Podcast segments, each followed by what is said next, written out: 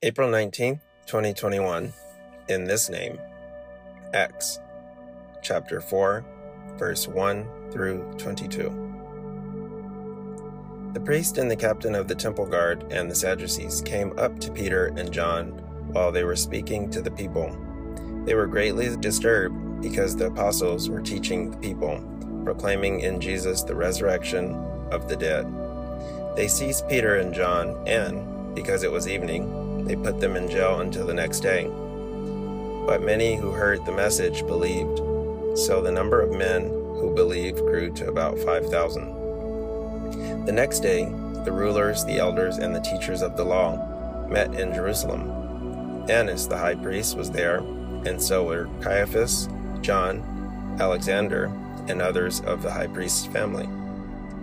They had Peter and John brought before them and began to question them. By what power or what name did you do this?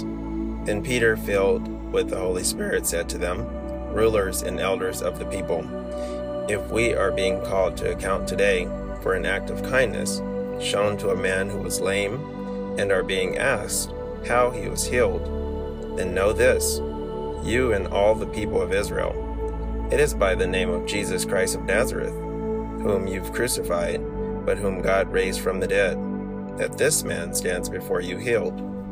Jesus is the stone you builders rejected, which has become the cornerstone. Salvation is found in no one else, for there is no other name under heaven given to mankind by which we must be saved. When they saw the courage of Peter and John and realized they were unschooled, ordinary men, they were astonished, and they took note that these men had been with Jesus. But since they could see the man who had been healed standing there with them. There was nothing they could say. So they ordered them to withdraw from the Sanhedrin and then conferred together. What are we going to do with these men? They asked. Everyone living in Jerusalem knows they have performed a notable sign, and we cannot deny it. But to stop this thing from spreading any further among the people, we must warn them to speak no longer to anyone in this name. Then they called them in again and commanded them not to speak or teach at all in the name of Jesus. But Peter and John replied, Which is right in God's eyes, to listen to you or to him? You be the judges. And for us, we cannot help speaking about what we have seen and heard. After further threats, they let them go. They could not decide how to punish them because all the people were praising God for what had happened. For the man who was miraculously healed was over 40 years old. Acts chapter 4, verse 1 through 22. Why is there power in Jesus' name? And why did this threaten the religious leaders in Israel? Why does the name of Jesus make people squirm in their seats today? Jesus, who being in very nature God, did not consider equality with God something to be used to his own advantage. Rather, he made himself nothing by taking the very nature of a servant. Being made in human likeness and being found in appearance as a man, he humbled himself by becoming obedient to death, even death on the cross. Philippians chapter 2, verse 6 through 8. And Therefore, God exalted him to the highest place and gave him the name that is above every name, that at the name of Jesus every knee should bow, in heaven and on earth and under earth, and every tongue acknowledge that Jesus Christ is Lord, to the glory of God the Father. Philippians chapter 2, verse 9 through 11. God exalted the name of Jesus far above all rule and authority, power and dominion in every name that is invoked, not only in the present age, but also in the age to come. Ephesians chapter 1, verse 21. God exalted the name of Jesus above every other name in heaven and on earth, because Jesus humbled himself by becoming obedient to death, to our Father in heaven. God calls us to have the same mindset as Jesus, a mindset on humility and selfless obedience to the Father for the sake of others.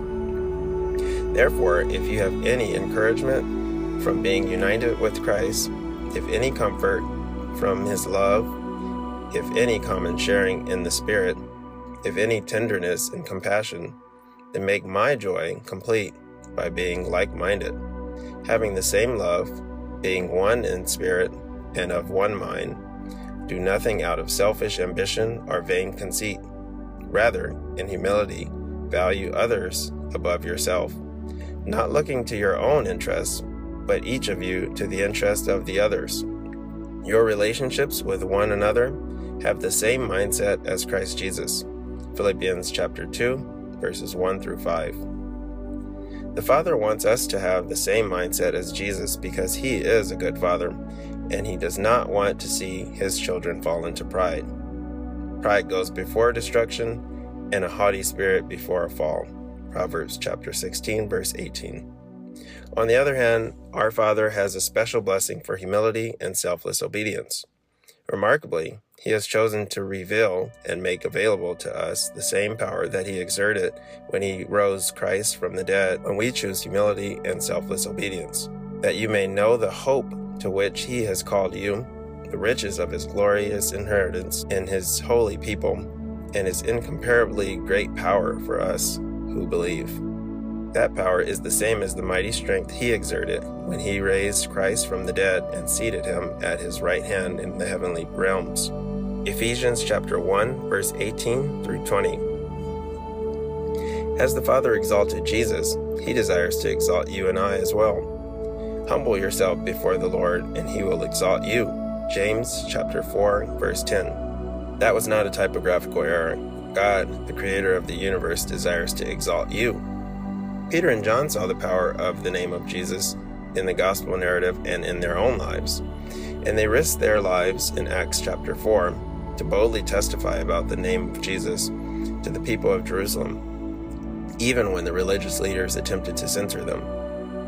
Then they called them in again and commanded them not to speak or teach at all in the name of Jesus. But Peter and John replied, Which is right in God's eyes, to listen to you or to him? You be the judges. As for us, we cannot help speaking about what we have seen and heard. Acts chapter 4, verse 18 through 20. As a result of their imitation of Christ, in humility and selfless obedience to the Father, God glorified Peter and John and grew their ministry. As we gather from today's reading and will continue to see in our exploration of the book of Acts, God gave Jesus' disciples a greater measure of his resurrection power. In this name, the name of Jesus, there is life, peace, hope, forgiveness, liberty, health, love, power, comfort, faith, restoration, security, wealth, wholeness, joy, fulfillment, provision, unity, reconciliation, eternity. Christ gave his life to make sure we would receive the free gift of his great name. Today's prayer Father, I am nothing without you. I need your gift of the hope and power of the resurrection of your Son Jesus. Help me in the areas of my life where I am not humble and where my obedience to you needs to grow. I want to have the mindset of Jesus for the sake of your glory and for the sake of those you have put in my life. In Jesus' name, amen.